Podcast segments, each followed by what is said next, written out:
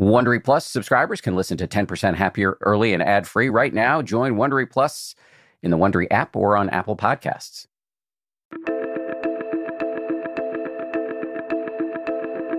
This is the 10% Happier Podcast. I'm Dan Harris.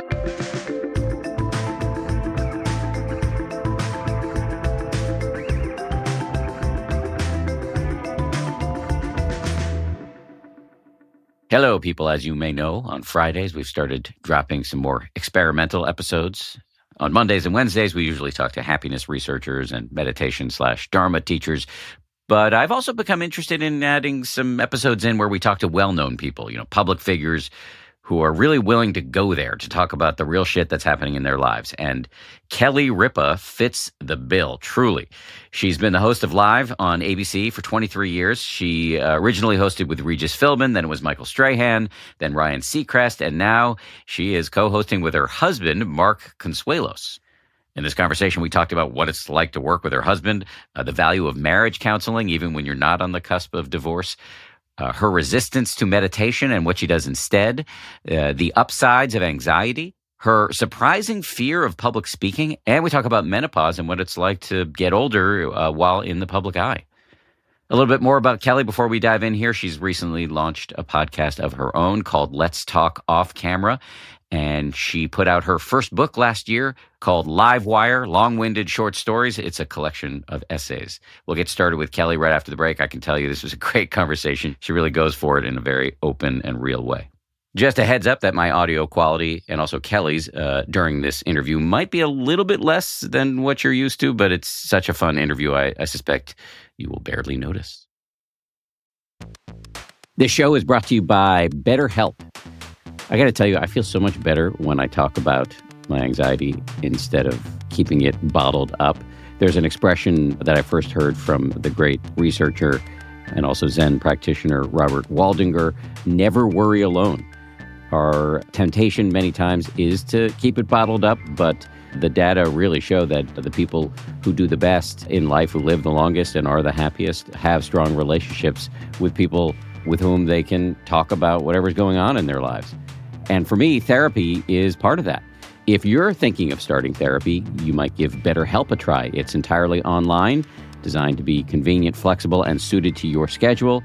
Get it off your chest with BetterHelp. Visit betterhelp.com slash happier today to get 10% off your first month. That's betterhelp, H-E-L-P dot com slash happier.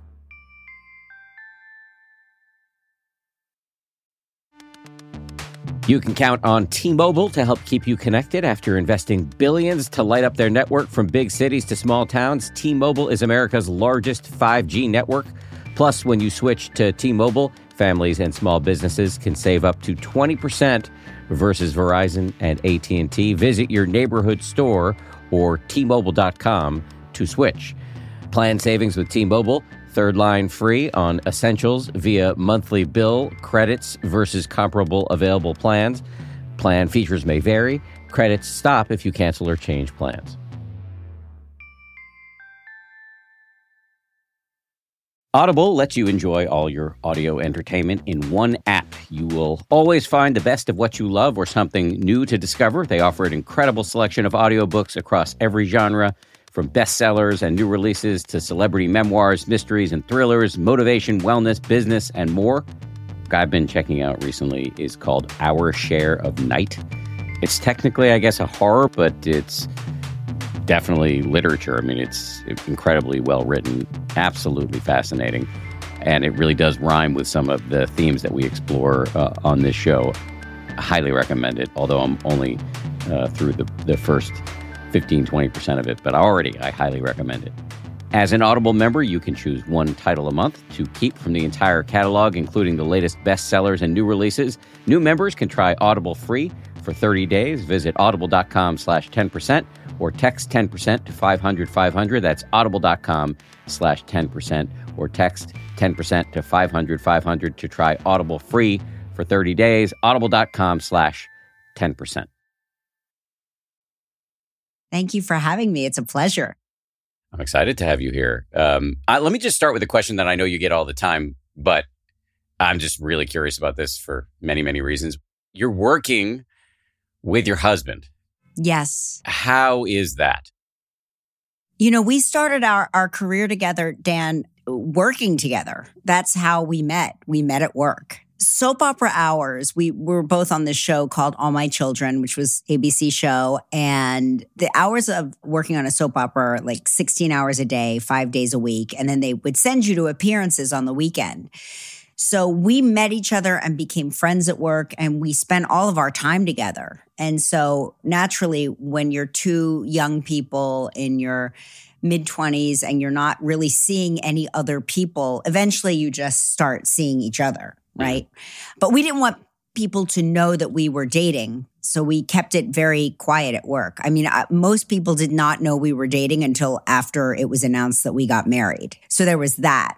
But we found that we were good at working together. We are very good at keeping work work and private private. And, you know, what's interesting about the talk show is we're supposed to talk about our private lives. Mm-hmm. so that's the only like strange thing about the talk show. Although Mark will tell you, if he were here, he would say that now he has a rebuttal because I used to just be able to represent what was going on at home to whoever my work partner was at the time. And Mark would just have to sit there and take it. And now he has rebuttal time in real time. So he he rather enjoys it for that aspect of it, but it's not very different for us to work together. We've always worked together. We started a production company together. We've worked in lots of different acting projects together. So it's not that unusual. It's just us being ourselves on camera together. Okay, well, let me press you on that a little bit because Yeah. you're on the air, you're talking about stuff from your personal lives. That seems like you're walking on a razor's edge because one of you could say something triggering on live television at any moment. Oh, we do it all the time. I mean, we constantly say things that are triggering to the other person. Um, but it's almost like a therapy session because when you're saying things in front of not so much the at home audience because we can't really see them, we get inbox uh, feedback. So at the end of the show, we will read from our viewers what they think. And it's kind of remarkable how many married people are watching our show together Mm. and having the same discussions or I don't want to use the word arguments, but having the same disagreements that we are having at home, almost universally. And I hate to break it down across gender lines, but almost universally, the women are always on my side and the men are always on Mark's side. But do you ever find yourself getting legit pissed in ways that you don't want to show on camera, but then it spills out into the the home life afterwards? You know, I've been doing that job for such a long time that I don't really get legit pissed about anything anymore. Our show is there to entertain, it is there to be light, it is there to not be anxiety inducing in any way and mm. I am fully aware of like my assignment. I get that. So I don't need to bring like anything that alarms me into the equation and Mark understands that intrinsically also. And we also have an enormous amount of trust and respect for each other and in one another. And so we never really push any boundary that we know should never be crossed. You know, it's, we talk about, believe it or not, very little about our actual private lives on TV. We just, tell the audience things that we find entertaining, especially if it's an argument we can't settle between the two of us. We will put it in front of the audience and let them side with me. So the deep, dark stuff might get sorted out in private or with a um, marriage therapist. And I know you had a couples counselor on your podcast. Yeah. Is that something you believe in personally for yourself? What was so funny was, you know, I had been in therapy for years and Mark had never been in therapy. And after our youngest son went to university, we were both like, well, this is it. This is when it falls apart. And we didn't really have any problems or issues, but we are very proactive in our lives. Like we work out every day. We will talk to nutritionists if we have a blood test that says somebody has high blood sugar. We go to regular scheduled medical appointments. Why should we wait until our marriage falls apart to seek out counseling? We should go to see a counselor just to navigate this next phase of our lives in case any problems pop up, we'll know how to handle them. So we're just very proactive people in general. And it's funny, the first few sessions we went to with Dr. Linda Carter, she actually said to us, how can I help you? Because you seem fine. You know, usually the people I see are in crisis. And we both said we don't ever want to get to crisis. Like, we are a really happily married couple. It's actually true. Like, I'm always very skeptical of people that actually say that out loud. Hmm. Are we a perfect couple? No. Do we have problems? Yes. But are we fundamentally happy in our marriage and with each other? Yeah, we really are. You know, it's not that uncommon, but it's uncommon in like people who are maybe publicly known because we don't read about good, happy things it, we tend to only focus on the misery of i don't want to use the word celebrity couple because that's not what we are but like we're known people know who we are. And now that we're working together as a married couple there's like a peaked interest right? We just are a regular married couple that happen to have jobs in front of the camera but do we have like actual day to day mundane behavior, yeah, most of our lives are very mundane and not very exciting. We're just a couple that have been together for almost 30 years and our kids are now out of the house and we're re-navigating that and we also have a talk show. So like that's that you know it's like that that's the other thing. Oh and we also have this talk show. but we do like I think that managing a marriage is work. And anything that is good takes a certain amount of work and a certain amount of maintenance. And so we maintain and work on our marriage the way we maintain and work on everything else that we do. I just want to co sign on that really enthusiastically. There's this idea that people either don't want to go to couples counseling because it's going to be a, a sign that your relationship is, you know, forever fucked or they don't want to, you know, they don't want to admit it to their friends, or if they're going to go, they're only going to go when they're in crisis. But I actually think using it as maintenance and using it as preventive medicine is incredibly powerful. So I, have done that with my wife. So I, I really, I commend you. Thank you. And I co commend you. So, in terms of having an empty nest, we're far away from that. We've got a almost nine year old. Um, what are the challenges for you guys with no kids around anymore? Why is that difficult? Um, well, you know, it's funny.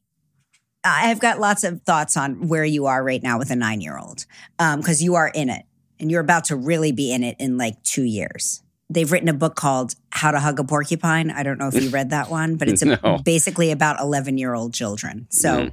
write that down and mm-hmm. pick it up for later. You know, they say little kid, little problems, big kid, big problems. Yeah. So you never stop raising your children. Mm-hmm. And your nine year old will grow up and become a 19 year old and a 29 year old, and you will still be their parent. And I think that no matter how old your kids get, they need to know that you are there, that you're stable, and that you support them in all of their endeavors, no matter what they are. And sometimes everybody's child might make decisions that are completely different than the choice you might make in this same scenario. And so you have to allow them the freedom to go off and fly and do what they want to do without sort of trying too hard to imprint your own thought process, your own behavior.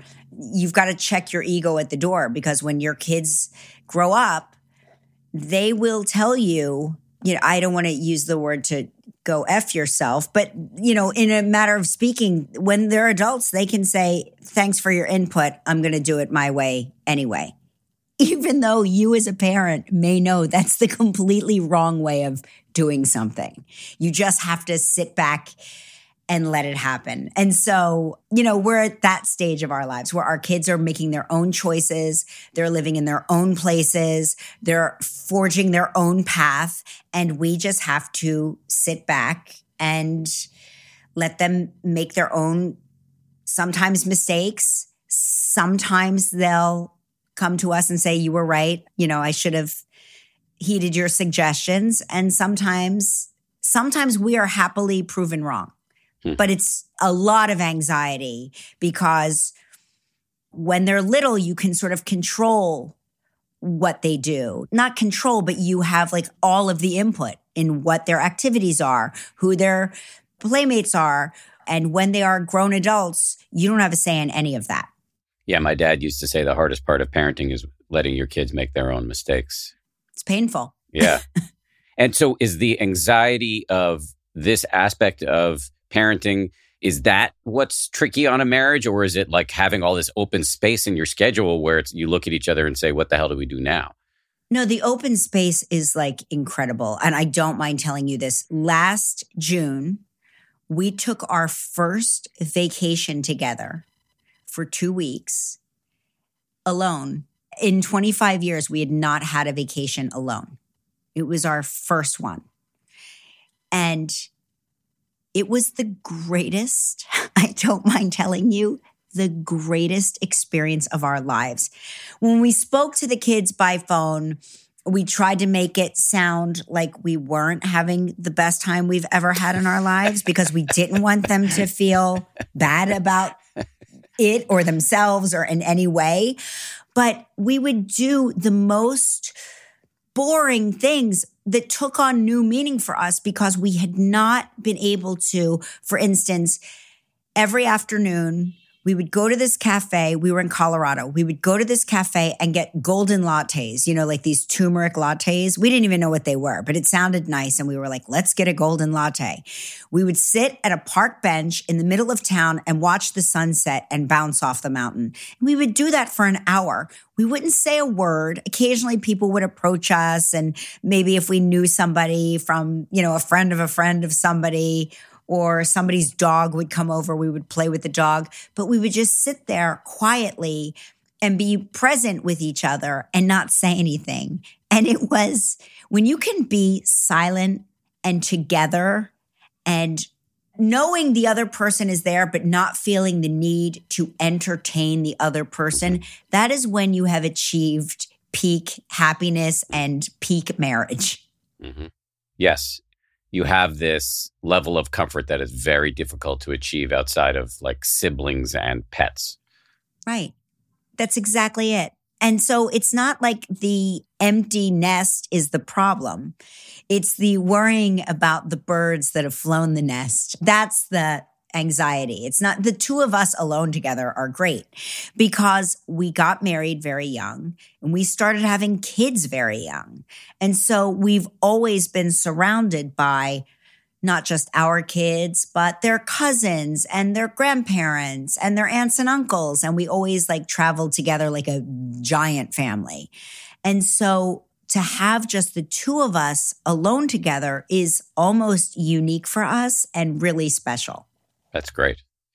You you talked about sitting on a park bench doing nothing, and that, given my mind, very quickly provoked images of meditation. Now, I know from your social media feeds that meditation is not a, a, thing for you. You've described dance as your meditation, but I'd be interested to know what is your beef with meditation, and then maybe we can talk about dance too. So it's very funny because Mark meditates, uh, Albert my producing partner meditates. My other producing partner, Jan, does not meditate.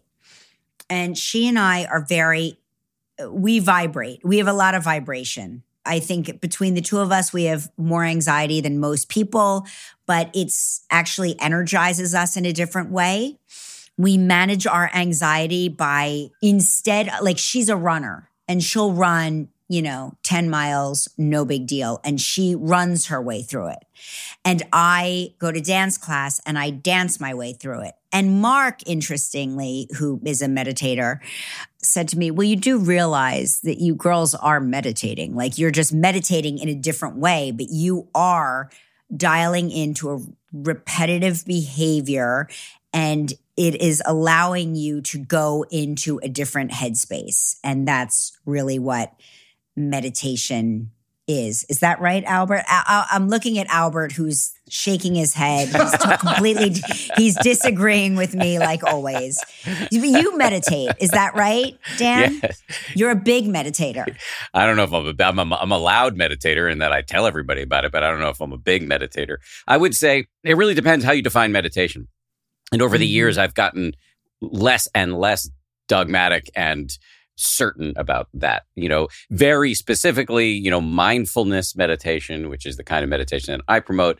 I don't think, you know, going to a dance class would fit, but if you if you consider meditation very broadly as a way to sort of calm yourself down, get yourself out of your day-to-day mundane concerns, get yourself out of your head, yeah, then sure, dance absolutely. Mm-hmm. So it's funny because Albert is a purist, and my kids, I always say, you know, raising kids in New York City has a lot of challenges, but it also has a lot of benefits. All three of my kids in school were taught mindful meditation. Can you imagine if we were taught mindful meditation in school? Like what kind of kids we could have grown up to be? I I, I always think mm-hmm. about that. And so I think when you have that foundation where it becomes part of your childhood and part of your young adulthood and your adulthood, it just it's part of what you do. You know, they meditate either when they wake up or before they go to bed, and it's very beneficial to them. I've tried to watch Albert meditate and it makes me nervous. I'm, I'm, sort of surprised that Albert would let you watch him meditate. Um, I think that he is this weird combination of like an exhibitionist oh, meditator. No. He's a silent meditator, but he's also will do it in the middle of the room where you're like, what's he up to? yeah, I get it. I, I mean, I mean, I, I, hard for me to pass judgment on that since I write books about my own meditation. So I suspect I have some exhibitionist in me as well. but I really try not to like push it on anybody because early on I was pushing it on my wife, and to this day she resents me for that and and has a sort of wary relationship with the practice. So I think that's why over time I've gotten less and less purist about it. And, and mm-hmm. really, there's just the idea of like whatever works. You know, if you feel like your anxiety, which you referenced earlier, is managed well enough through dance and whatever else you've got going on, then great. I also feel that, at least for me, and I'm going to speak on behalf of Jan, who's not here right now, but I'll, I'll speak for her. We feel that a lot of our internal unrest, our anxiety gets a lot done in a short amount of time. Mm-hmm. We are able to hold multiple jobs simultaneously. We're able to deal with uh, uh, uh, my daughter right now is um, getting ready to move to London. I was at work helping her apply for her visa while I was in the middle of like 17 other things. And I feel that if I was in the right headspace, I would not be able to do that. it's one of those things that you feel like maybe it's not that broken. So don't tinker with it too much. But I don't know. Like, I am more interested in what you think and how long should a person meditate and what does constitute meditation? I mean, real honestly, I'm asking you, like, how long do you meditate? When do you do it? What does it look like? I'm happy to answer those questions. Can I just go back though to, and yeah. I, I, promise I'm not dodging. I will get back to that. No, it's okay. What you said about, because I think you put your finger on something really interesting that I've spent a lot of time thinking about for myself, which mm-hmm. is if I didn't have this anxiety, I wouldn't get anything done. It's, it's, it can be really useful. And my dad coined a little phrase. My dad was a very, before he retired, a very successful academic physician. And his phrase was the price of security is insecurity. Mm. And even to this day, there there's an aspect of that expression that I really agree with. On the other hand, I do think, and this is just for myself, I'm not in your head, so I don't really know what's happening for you. There's a kind of a line between what I sometimes call constructive anguish and mm. then like useless rumination and the kind of stress that just makes you unpleasant to yourself and others and runs down your ability to be resilient and so that's the line that I play with or try to play with a lot. Eh, does that all make sense to you? That makes sense because I do think I have a ton of constructive anguish. And my useless rumination will strike me in the middle of the night. Yeah. Suddenly I'll wake up having forgotten something. And that's where the useless, repetitive thought process pops into my head. And that's where probably some good old fashioned meditation would come in handy. But that's too long of a discussion for us to solve on this here podcast, unless this is a 17 parter. I would be happy to help you with that to the extent that I could. Um, although I'm, uh, you were not talking to a trained professional, so it would be like you know talking to a guy who slept at a Holiday Inn last night. But but I I do find that very interesting, and you know I do think when you wake up in the middle of the night, and I, I this happens to me too because I still have a lot of anxiety for me, meditation is really helpful. Then, you know, in particular, I'll wake up in the middle of the night and I'll be really restless and angry or anxious about something. And I'll, I'll just kind of do a, a walking meditation, just walk around the second floor of our house, uh, slowly bringing attention to the feeling of my full body moving.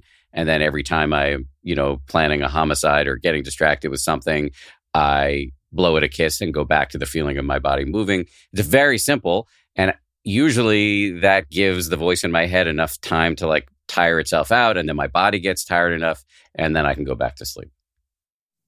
Write that down, oh, Albert. Note to self. Albert's writing this down right now. I was like, that's a good idea to get up and to move around because Yes, yes. when you're just sitting there, you know, when you're sitting in bed thinking about it, if anybody out there is like me, I will reach for my phone yeah, the worst. and I start news scrolling, The worst. which is the worst thing. And I know this. We've had sleep experts on our show for 23 years I've been there. We've had sleep experts every year come on. And the worst thing you can do is to open your device and start reading from it. Reading the news is the least effective way to put your anxiety to rest. It's actually triggers brand new anxiety. sure. Absolutely. Absolutely. So I've been at least trying to not do that. That's my new thing is that I will not reach for any device. Even if it means I have to sit there and stew for however long it takes me to fall back to sleep, I just don't allow myself cuz I always the mentality is I'll read something boring in the news and I'll fall asleep. But what happens is I start reading about the great tragedies that unfolded today that I had finally gotten out of my mind. And now they're back in the top of my mind, you know? So, Yeah. I mean, it can help to put your phone in another room. I try to charge it in, in my office so that if I wake up in the middle of the night, it's not accessible to me.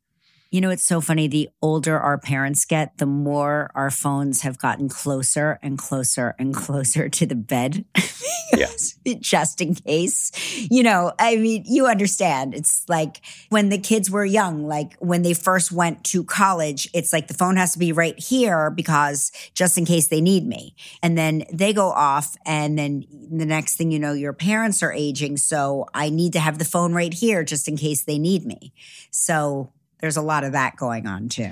I'm in the same situation with with my folks, and I put my phone in another room. But if it rings, I can hear it. It's more just about not having that temptation in the middle of the night Mm. and training myself not to toss and turn because then the bed becomes a place that your brain subconsciously associates with struggle and not rest. So getting out of bed and doing something fun like either meditating, which isn't usually that fun, but or reading a book or watching TV, but something that has nothing to do with the news or a device or blue light that is emitted from a device. And then when I'm good and tired, getting back in bed. I, I do that just because, like you, I've interviewed a million sleep experts, and like you, I've suffered enough with this that I've tried to institute some good habits. hmm You know what I've decided right now? Your voice is so soothing that I feel like you should record some sort of breathing exercise for me to do. And you're writing that down. Okay, very good.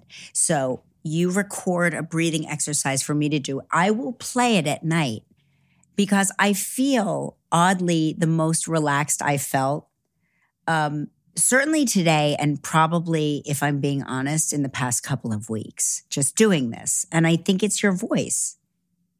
Well, I appreciate that. Do you hear that a lot? Um, you know, my younger brother and I, we have the exact same voice, and our parents and wives cannot tell us apart. So we both get a lot of comments on our voice quite frequently. So, does your brother want to do that instead? If you're busy, you can have your brother record the voice memo for me. My my brother um, is the way more successful brother who is a big venture capitalist and has no interest in in being uh, my in helping me at all. What is he, a monster? yes, he is. He's a rapacious capitalist. So I'm going to play him this clip. Very good. Excellent. Coming up, Kelly Ripa talks about her social anxiety and uh, her relationship to social media.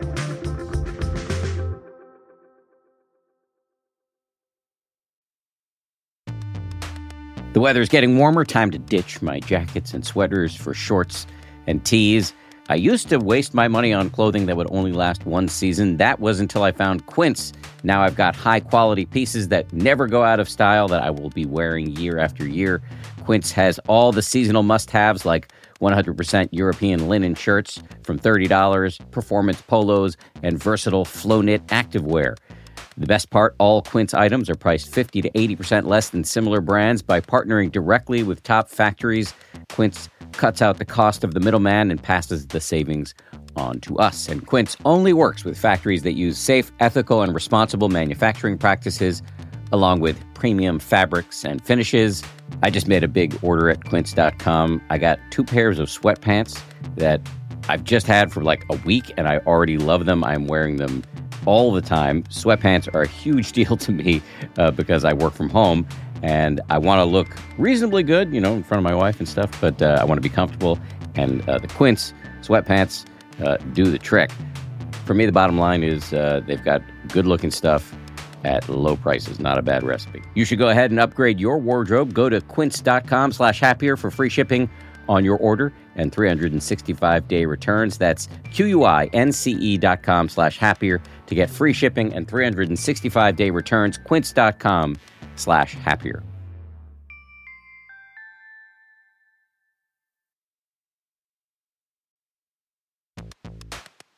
I love cats. I make no secret of that. We've got four cats. But here's the thing about felines they poop a lot. You need kitty litter, and you need that kitty litter to do the job, which is why I'm proud to recommend Tidy Care Alert, which has long lasting ammonia control. So your house or your apartment or your yurt or wherever you live does not smell like you have four cats or however many cats you happen to have. No judgment here. It's low dust and lightweight, which means no lugging heavy bags of cat litter up the stairs. And it's from the brand most often recommended and personally used by veterinarians. Tidy Care Alert uses color changing crystals to detect potential concerns and help put your mind at ease. Let Tidy Care Alert help keep an eye on your cat's health.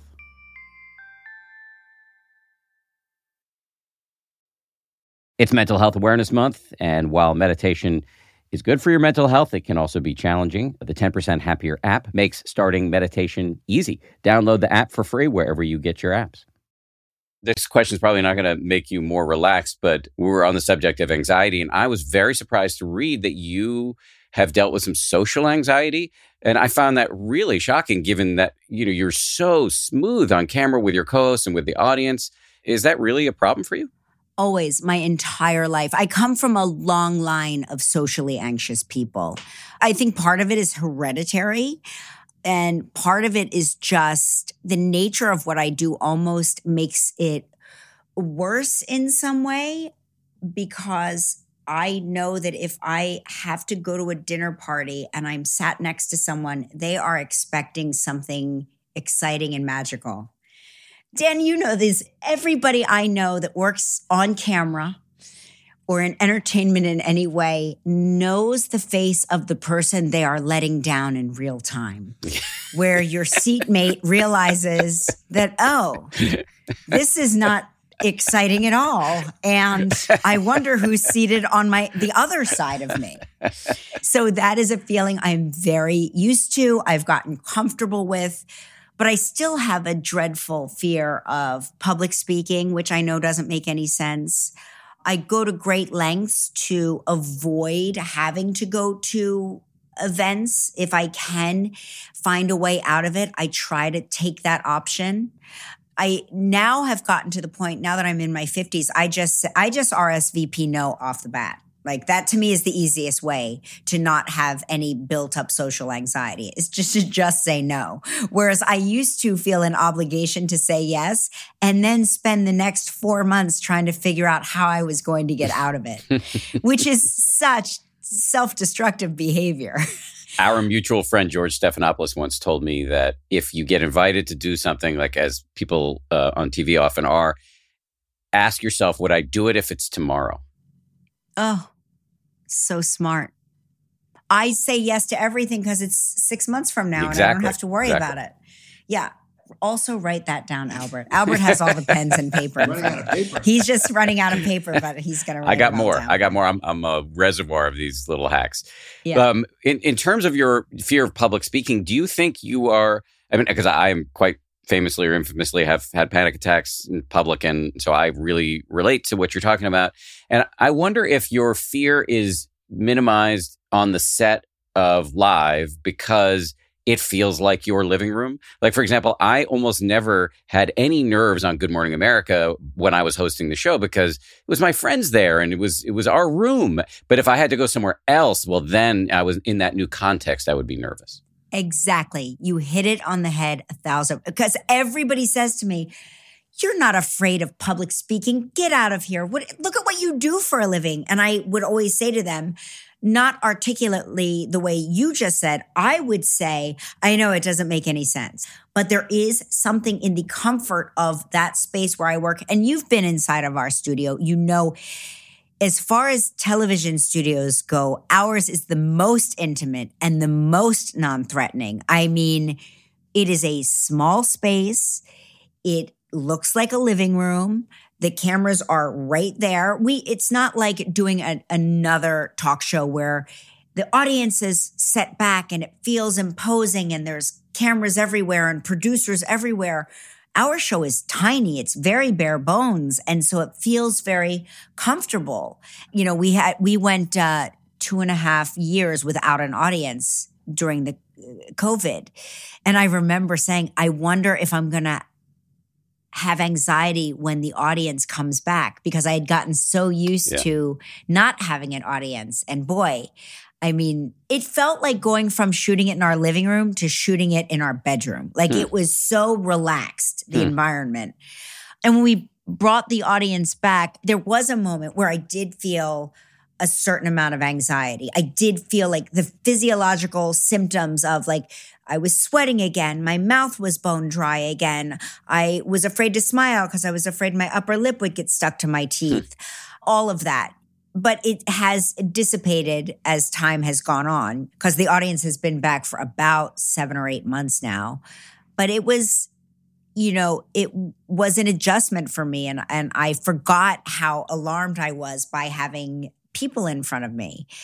And every time I have to and I try almost never never to do this, but I I wrote a book that came out last year and I went on a very limited speaking tour. And I mean, it was so limited that the publisher kept they kept saying to me, "We've never seen anyone less willing to go out there and sell a book." and I said, "I feel like I'm crossing the country." Yeah. But I did six speaking engagements and and they were all great, by the way. There was nothing to fear and they were all great. But a piece of me died on every single stage I was on because it just felt so alarming. Yeah. I know you know Anderson Cooper. Yeah. And Anderson says that when he does public speaking, he does it because he's convinced that it will reprogram his brain in a way. Like the more you do it, the less uncomfortable it feels to speak publicly. And for me, I find that it's always uncomfortable every single time, unless it's in my studio. My take on that is that the answer actually lies in what you said about what happened over the seven months when the people came back into your studio. At Mm. first, it was jarring, but then you got used to it. And fear generally disintegrates in the face of consistent exposure to the thing it's afraid of. And Mm-hmm. so if you were doing public speaking in front of people every week, it actually would reprogram the brain eventually. Just doing six in one off where you know you don't have to do it again until you write your next book probably won't kick it for you in an abiding way. Does that make sense? It makes perfect sense. And the thought of having to go on a, a speaking engagement for a second book will keep me from writing a second book.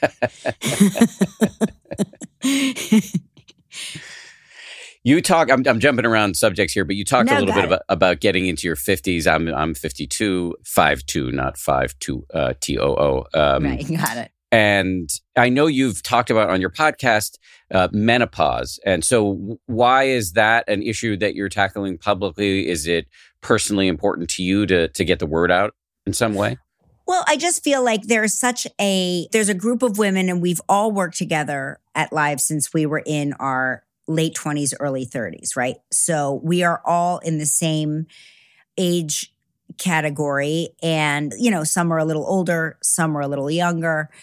But I just feel like if I have a public platform and I talk about everything that's going on in my life, then I should talk about everything that's going on in my life. And I feel that there's some sort of strange, I don't have this, but there's a strange shame with a lot of women when it comes to menopause. And I had Dr. Erica Schwartz on my podcast, and she was talking about this phenomenon of women who pretend they haven't gone through menopause because it's so rooted in shame for them because mm. they don't feel like they are useful anymore. And I feel like I became more and more productive the closer I got to menopause and into menopause and beyond menopause, postmenopause. I just didn't have this one thing hanging over my head that I was worried about that uh, women have to constantly think about before they go through menopause or if they're in perimenopause. I no longer was preoccupied with that. I was able to move forward with my life. And I think women need to start thinking about it in terms of it's just a time in your life. And it's a really can be a very freeing time. It's a very liberating time. It's a very productive time. It is not the beginning of the end of your life. It is the beginning of, I believe, the better half of my life. I mean, I've done all of the other things. So I'm very fortunate. I was able to have a family and you know children and raise them. And i feel very fortunate. A lot of women struggle and have not had the opportunity. And so i don't judge anybody's journey. But i'm talking about women like me in my sort of same predicament you know have families that are growing up and have a real fear of getting older or feeling like menopause and somehow taints them in some way, that they're less desirable, Mm. that they're less useful. And I just don't feel that way.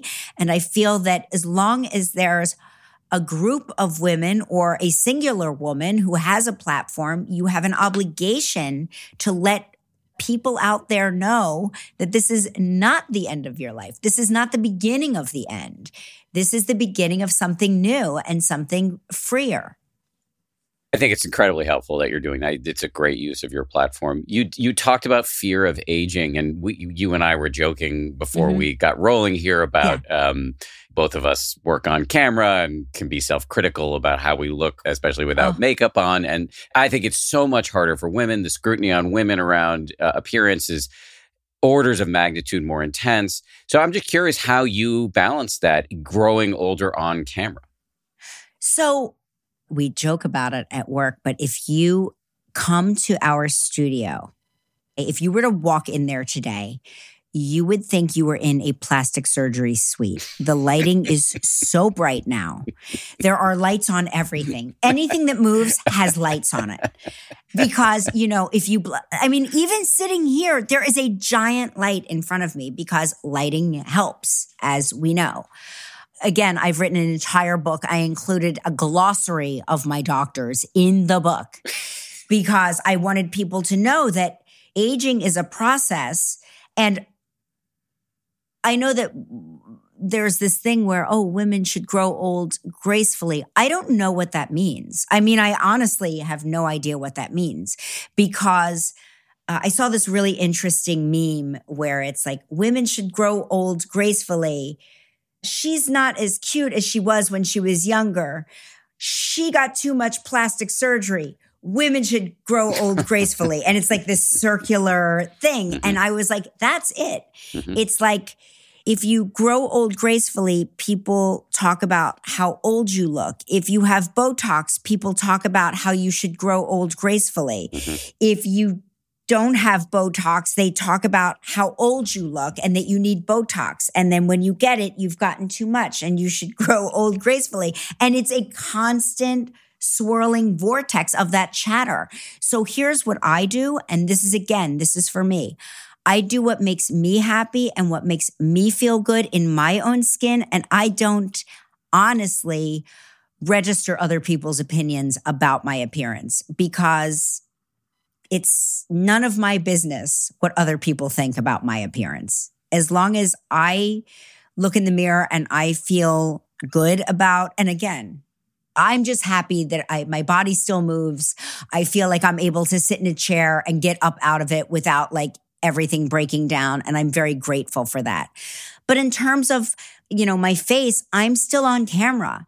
And I understand that there is because, again, I am a woman on camera, there's a certain level of expectation that I'm not supposed to age. And yet, when I do age, I'm supposed to do it gracefully whatever that means. And so, what I've decided to define that as is as long as I'm happy with the way I look, I'm not really interested in anybody else's opinion about how I look. How do you not register their opinions? Um, because not only do I I register people's opinions if somebody says something on social media, but I also guess what their opinions are and project them back onto myself in a completely unhelpful imaginary loop.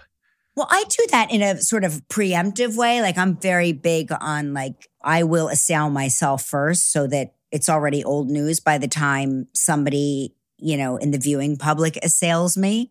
But I I will say that the more toxic social media has gotten, the less I tend to look at it. Mm. And I'm really good at that. Like I sort of what we like to call in my house, I post and dump. So I it's like I will just post it and then I the app is off and that's it. And I go. It's like if I have something that I have to promote for work, I'll post it and I run away because I do not rule my life based on what invisible or imaginary at sometimes masses of people who are grouping together under the guise of social media, which to me, it's like, I, think Bill Maher just said it like social media is the most antisocial thing mm-hmm. a person can do. And I think he's right. I mean, it really is. It's not very social at all. I like to have conversations with people. I like to look people in the eye.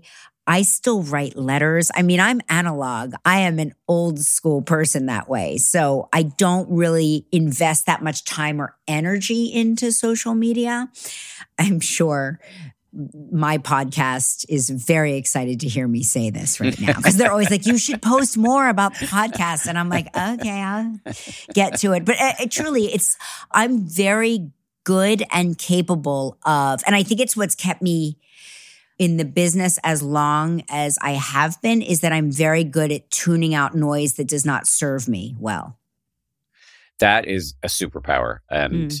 uh, you are lucky or you're gifted in whatever you did to build that talent because, you know, I'm Mr. Mental Health and Meditation. It is easy for me to go down the toilet if I see a stray, nasty comment. And of course, the way the mind works is we have that's all well, you see. Yeah right. We have a negativity bias which served us well in evolution times because it allowed us to see all the threats but mm-hmm. it doesn't serve us that well you know in the era of instagram that's why I think I am very much like you. And so if there's uh, 2000 positive comments and one negative, I will stare at that negative comment, which is why I don't go on social media that yeah, much yes. anymore. The world is actually suffering with real things going on in it.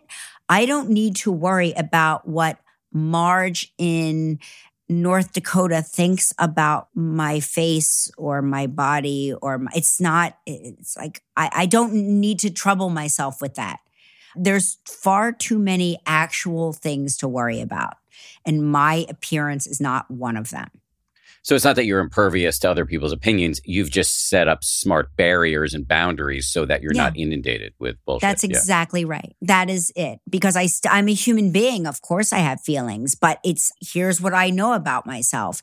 If I can't handle it, I shouldn't look at it. And so I don't look at it. I also have a horrible tendency of wanting to like I always feel like wrongs need to be righted so if somebody says something filthy to me on social media, I have to click on their profile. And mm. if I click on their profile and see them saying all sorts of crazy things about be positive, women supporting women, I love my Bible in my church and my grandsons, and they've just told me to essentially go fuck myself or whatever, I feel the need to respond and mm-hmm. say, Do you kiss your grandchildren? With that mouth, you know. so I have decided to remove myself from anything like that because, frankly, it's beneath all of us. Coming up, Kelly talks about how finding people she can trust has been central to her long career.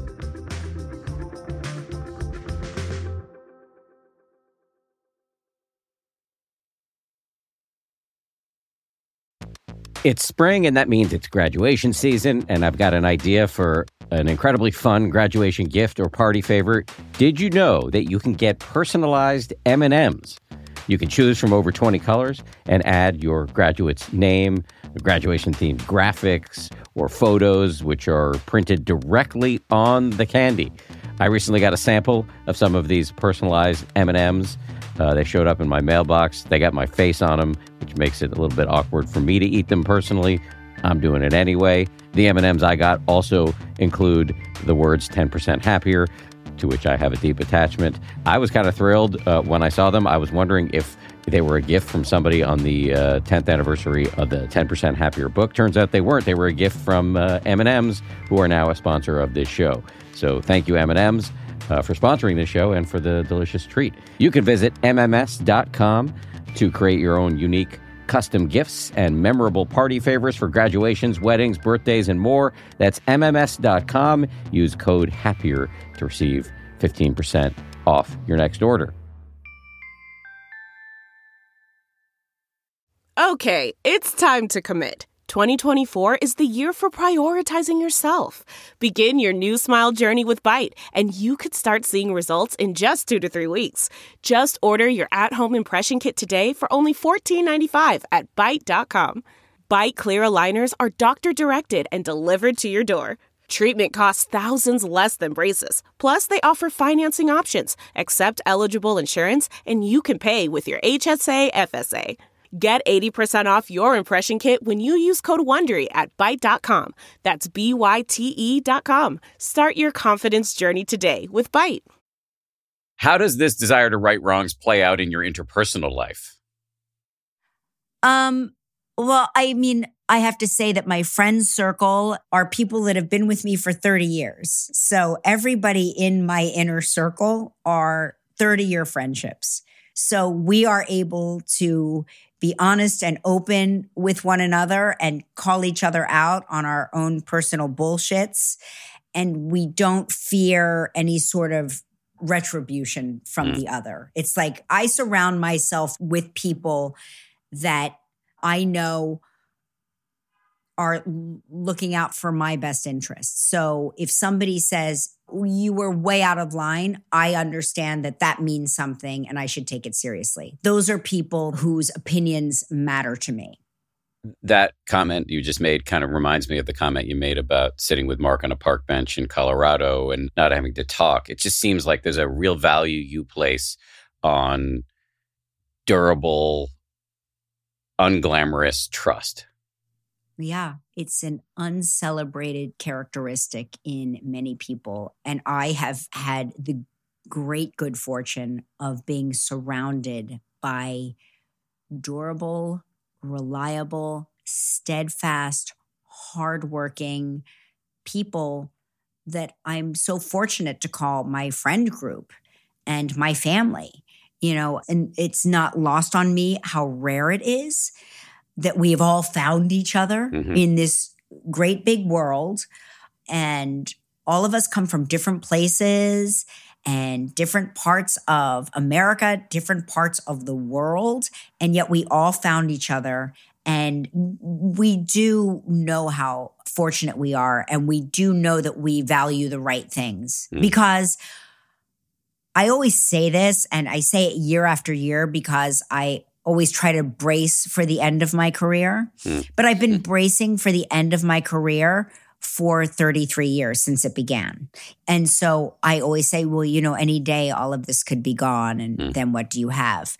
And after so many years in show business and so many years in broadcast with the talk show, I am at a place where I know that it could all go away, but foundationally, nothing will change for me because I have a group of friends and friendships that are based on people that don't care about my job at all. Or they i mm-hmm. mean they care that i'm they care that i'm happy at my job or they care that my mental health is okay and that my well-being is okay but they're not with me because oh she hosts a talk show or oh maybe she'll introduce me to the people from dancing with the stars. I'm just coming up with like crazy uh, examples.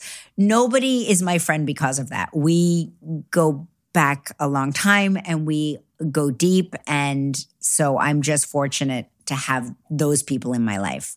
Even Albert, though, even though he's a meditative show off, does he count in this?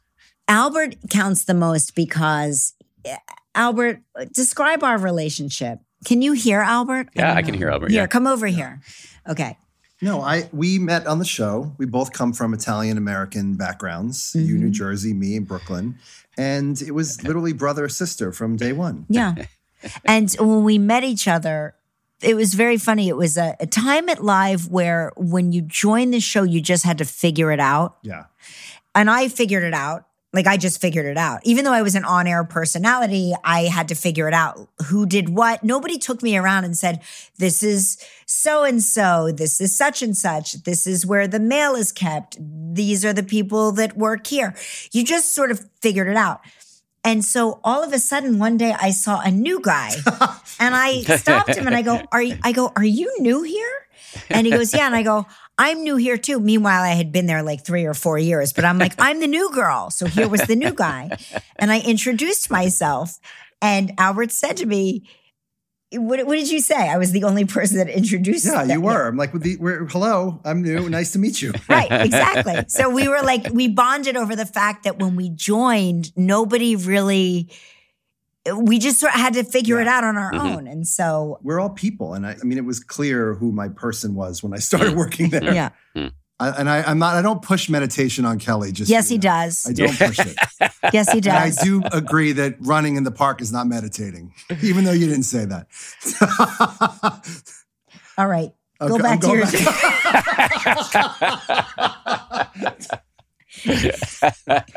he just told him to leave. Um, I do want to say something about this. I can't help myself just as a guy who thinks about mental health all the time. But the, the Yeah. thing you said about relationships is Mhm. so grounded in science. There's a landmark study done out of Harvard for the last, I think, 80 or 90 years, where they started with a group of young Harvard students in the 20s or something like that, 30s, whatever. One of them was actually John F. Kennedy, the future president. And they Wow. started tracking them through their lives. And then they ended up broadening it out to like a bunch of people in the Boston area generally. And they started tracking these people through their lives and then their children and grandchildren. So they've been tracking several generations in the Boston area. And what they've looked at is what leads to a long, healthy life. And the one thing that is super clear is the most powerful variable is the quality of your relationships. Why? Because we all experience stress in our lives, and stress is mitigated if you have other people around you that you trust. There's a great expression that I heard from the guy who runs the study uh, never worry alone. And that sounds like what you have.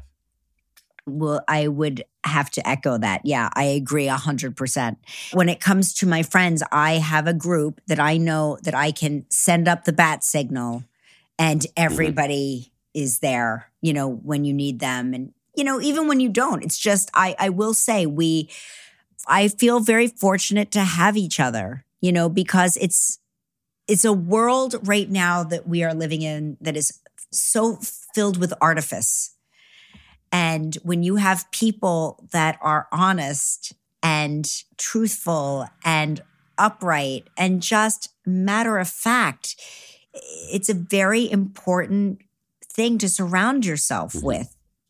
I don't know about you, but sometimes I'll see people that are um, like surrounded by large groups of people, whether it's like professional, what would you call them? Uh, like hype people, Yeah, yeah, or Um, if you do another show, there's just like a lot of people everywhere. big Like, a big entourage, right? That's the word I was looking for. Thank you, Albert. See, like lots of people around.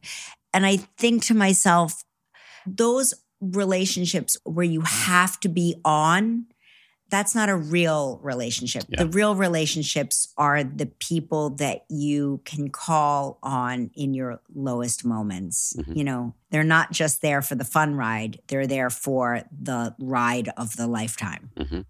Well said. Kelly, I'm sensitive to the fact that I've already held you for an hour and I haven't answered your questions about meditation. Maybe I'll make you an audio tape that will answer those questions for you because I don't want to be rude and hold you longer That than would be amazing. I Okay. would love to have you on my podcast someday. so anytime, we and I'll get the answer from you. It's off camera. You'll love it. You can be meditating the whole time. We'll never know. I'll turn the camera on just because I want to show Albert how to do it correctly. Yeah. Yeah. This was such a pleasure. I really appreciate you, you Kelly, and Albert making time for for this little show, and um, My and I'd be happy to come on your show anytime. But that's totally not necessary. However, I will say that I'm gonna, I will make you a little a little meditation thing and send it along. I appreciate it very much. And you know, I was telling these guys before, well, Albert knows for years. Many years ago, I was like, that Dan Harris should be my co host. Like, I just would watch your reports and I would always chuckle. You always had like a certain, there was something crackly about it, something crackly. So, one of these days when Mark calls in sick or when Mark has to go away for something, would you sit in the chair? Oh my god, I would be so excited. I'd I'd have to like calm myself in some way because I'd be very nervous, but I would love it. No, we'll have Albert there. You'll be transcendental or whatever it is you two do. And then you will see me come out like a ball of nerves and it will kick in your protective nature and that soothing Dan Harris voice of yours. And it'll be fun. I would love it. I would love it if Albert and I could do Lotus together and then maybe an IV drip of Klonopin. I think it'll be perfect. Yes, perfect. That's Albert's favorite drug. when all else fails. exactly. Exactly. Exactly. Such a pleasure. Such a pleasure. My pleasure. pleasure. Really Thanks so appreciate it, guys. Thank you again to Kelly Ripa and uh, to her producing partner, Albert, Albert Bianchini, to be specific. 10% Happier is produced by Gabrielle Zuckerman, Justine Davey, Lauren Smith, and Tara Anderson. DJ Cashmere is our senior producer. Marissa Schneiderman is our senior editor. Kevin O'Connell is our director of audio and post production.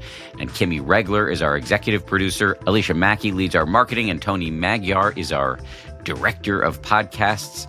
Finally, Nick Thorburn of Islands wrote our theme.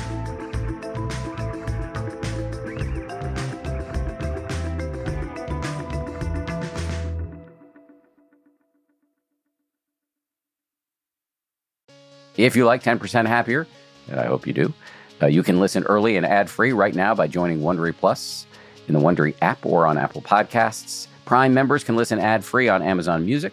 Before you go, tell us about yourself by filling out a short survey at wondery.com slash survey. I'm Shima Oliaee, and I have a new podcast called The Competition. Every year, 50 high school senior girls compete in a massive scholarship competition. I wouldn't say I have an ego problem, but I'm extremely competitive. All of the competitors are used to being the best and the brightest, and they're all vying for a huge cash prize. This will probably be the most intense thing you've ever gone through in your life. I remember that feeling because I was one of them. I lost. But now I'm coming back as a judge and also a kind of teen girl anthropologist.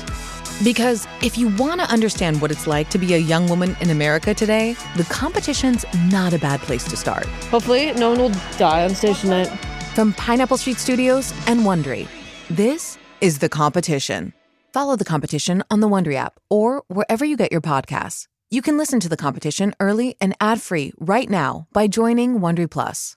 Once upon a beat. Remember those stories and fables that would capture your imagination and you couldn't wait to see how they would unfold? And now, when you read them as an adult, you think some of these old tales could use a fresh spin. We have a perfect podcast to bring you the stories you remember, remix, and reimagine for the kids in your life today. Join me, DJ Few, and my trusty turntable, Baby Scratch, as we spin up new tales in the New Kids and Family podcast, Once Upon a Beat.